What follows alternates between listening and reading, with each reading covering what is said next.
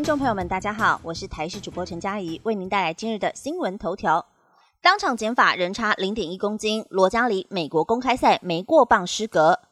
东京奥运踢回跆拳道五十七公斤级铜牌的我国好手罗嘉玲，二月二十八号与团队启程到美国准备参加美国公开赛，但今天传出差零点一公斤没有成功过磅的消息，直接被判定失格。教练刘聪达坦言，自己和罗嘉玲都有责任，将汲取教训，之后荷兰和比利时公开赛会继续努力。而罗嘉玲上个月原本要参加土耳其公开赛，抵达后却发生大地震，比赛临时喊卡，团队改到泰国异地训练。回台后短暂停留四天，再飞拉斯维加斯。美国公开赛后再转战欧洲，参加三月十一号的荷兰公开赛以及十八号开踢的比利时公开赛。而原本要在美国公开赛登场的罗嘉玲，却因为体重问题遭判失格。教练刘松达表达遗憾，参加五十七公斤级的罗嘉玲，因为体重超过零点一公斤被判失格。刘聪达表示，这一次美国公开赛的过磅时间只有两小时，从当地时间的上午十点到十二点，而且是所有量级选手都要在这两小时过磅。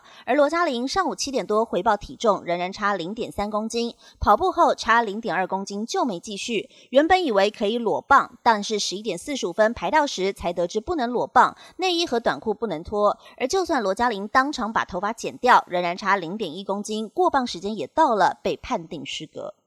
中华电信招考遭以黑箱，超过六成考生笔试通过，面试被刷掉，刷很大。中华电信遭到基层招募质疑黑箱作业，有网友在 PTT 抱怨考过了笔试后，面试却被刷掉，认为公司刷很大，无论笔试多高分都没用。对此，中华电信强调绝无此事，并且公布录取的四大标准。网友认为，总排名照笔试成绩的百分之六十，面试百分之四十来加成。以某职务为例，招募一百二十人，四百人报名笔试后筛选只剩下一百人，按照逻辑应该是会录取，但是最后只取三十多名，不知道为何标准，还是需要靠关系才能进去吗？针对遴选作业引发争议，中华电信也回应：根据公告简章的四大构面——仪态、语言表达能力与反应能力、才是与适合该职务等特性，还有缴交各项的综合资料评分，绝无黑箱作业，并且强调公司具备多元征才管道，欢迎对资通讯产业有兴趣之新血报名参加。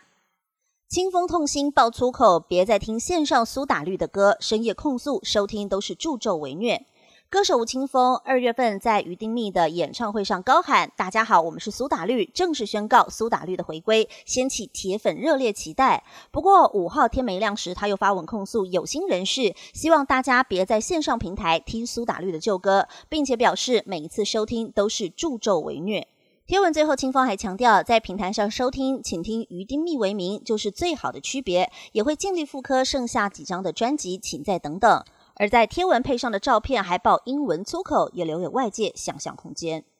体坛话题：小葛雷诺不打了，右膝不适，退出多米尼加队。多米尼加挑战队史第二座世界棒球经典赛冠军，确定少了一门重炮。雷鸟队的小葛雷诺在昨天跑垒时右膝不适，尽管伤情仍然在评估阶段，但眼看着开赛在即，决定退出国家队。